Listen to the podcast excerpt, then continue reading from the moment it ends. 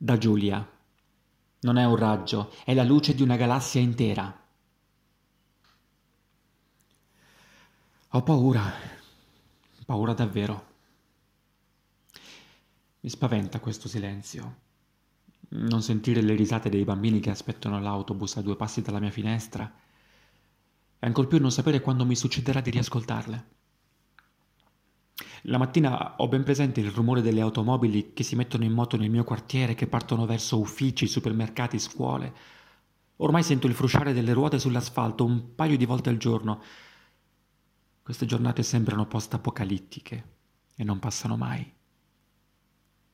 Non che prima chissà che vita movimentata facessi, mi si potrebbe obiettare, ed è vero. Ma quella che avevo sottovalutato era la mia libertà di rintanarmi dentro la mia camera a studiare, leggere e guardare serie tv. Ora tale condizione non dipende più da me e mi spaventa non sapere quando finirà.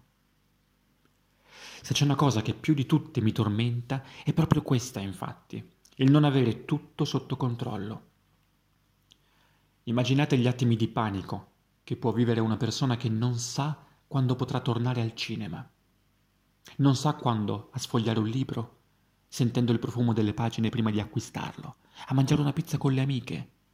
No, non certo per queste cose in sé, sia chiaro, sarebbe davvero da insensibili lamentarsi per una serata priva di sfaghi e come ho detto magari l'ultima volta che sono andato al cinema o in pizzeria risale a mesi fa, a ben prima dell'emergenza causata da questo virus maledetto.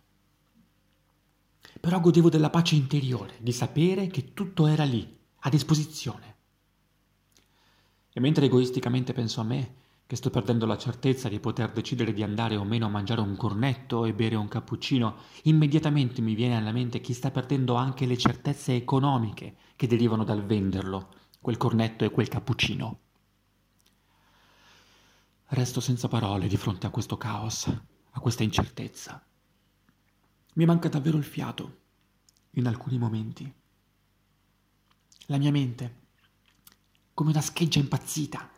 Nel frattempo è già passata a pensare proprio all'emergenza sanitaria, al perché si è creata questa terribile condizione che sono ben contenta di vivere se penso alle conseguenze positive che avrà il mio rispettare le regole. Quando finirà tutto questo? Ce la faranno i nostri ospedali? Che diranno stasera i dati del bollettino ufficiale?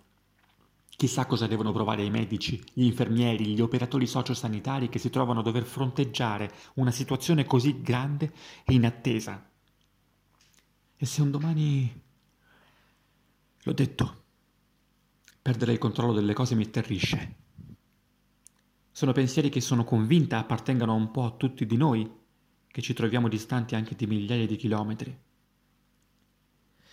Eppure Eppure in queste mie apnee, in questi miei momenti di sconforto, mi sto rendendo conto di tante cose che non sono affatto scontate e che rappresentano la finestra da cui re- entra un raggio di luce che illumina la stanza in cui sono praticamente costretta. Ma che dico? Non è un raggio, è la luce di una galassia intera. Penso, partendo dalle cose più lontane a me, ai personaggi famosi italiani, che in gran numero stanno aderendo a iniziative volte a farci passare il tempo fanno dirette sui social in cui chiacchierano virtualmente con noi supporters, realizzano operazioni di lettura condivisa in cui chiedono agli utenti di interpretare un personaggio e ci si vede davanti a uno schermo ogni sera pronti a recitare qualche opera teatrale.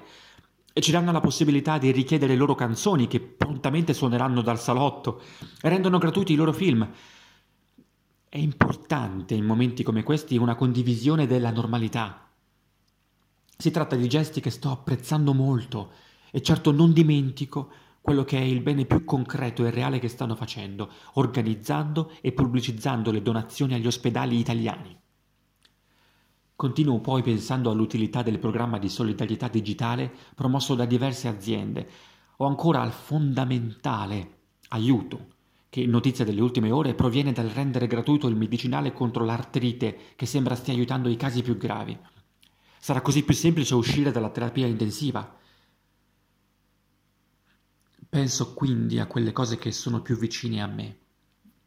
Io e le mie amiche, compagne di palestra, che decidiamo di allenarci in videochiamata perché nonostante tutto sia chiuso, il nostro istruttore continua a fornirci delle schede di allenamento e noi non rinunciamo alla normalità di iniziare una serie di flessioni tutte insieme.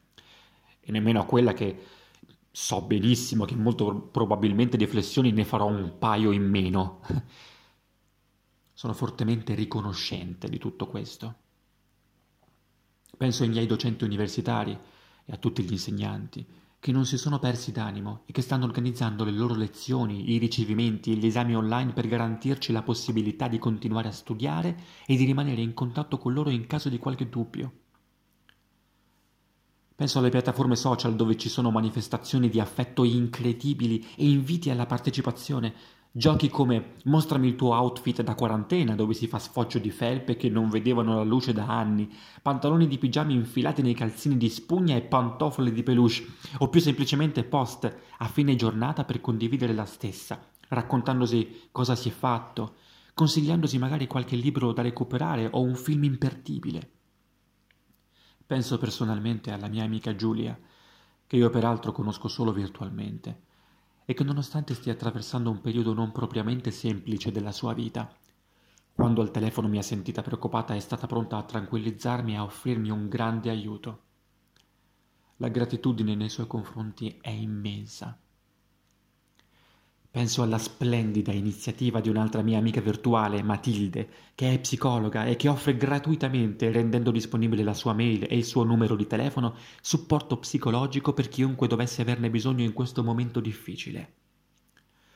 Oh, e potrei andare avanti ancora per molto, perché tante sono le cose a me vicine che, nonostante questo periodo non sia certo il più roseo per il nostro paese intero, mi fanno sentire fortunata.